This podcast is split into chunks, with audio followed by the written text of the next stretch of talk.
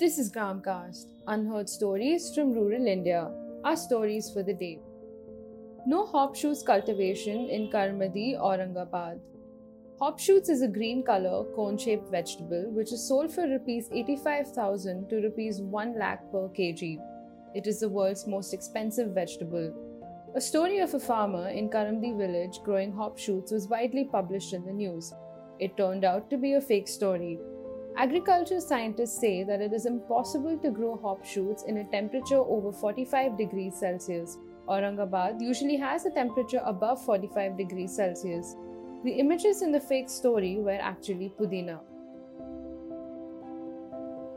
Non SCST farmers unlikely to get individual irrigation benefits.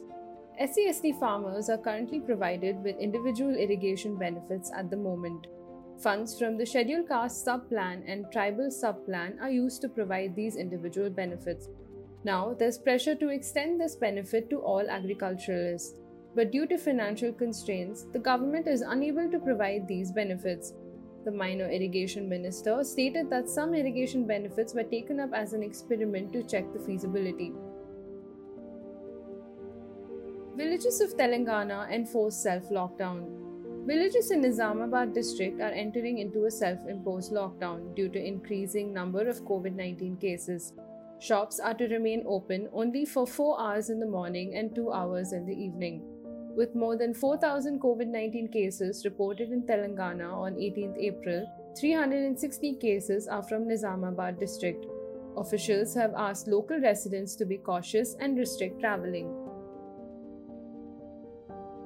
travelling. Saifai Village votes for the first time to elect a village head.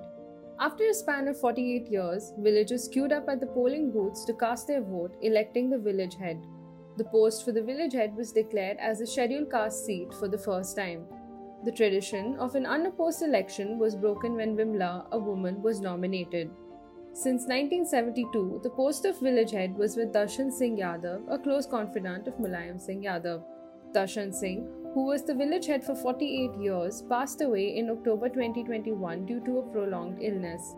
The Samajwadi Party has fielded Ramphal Balmiki to contest the elections. Tune into our podcast tomorrow for more Indian anecdotes. Gramcast Unheard Stories from Rural India. Now available on Spotify, Apple, and Google Podcasts.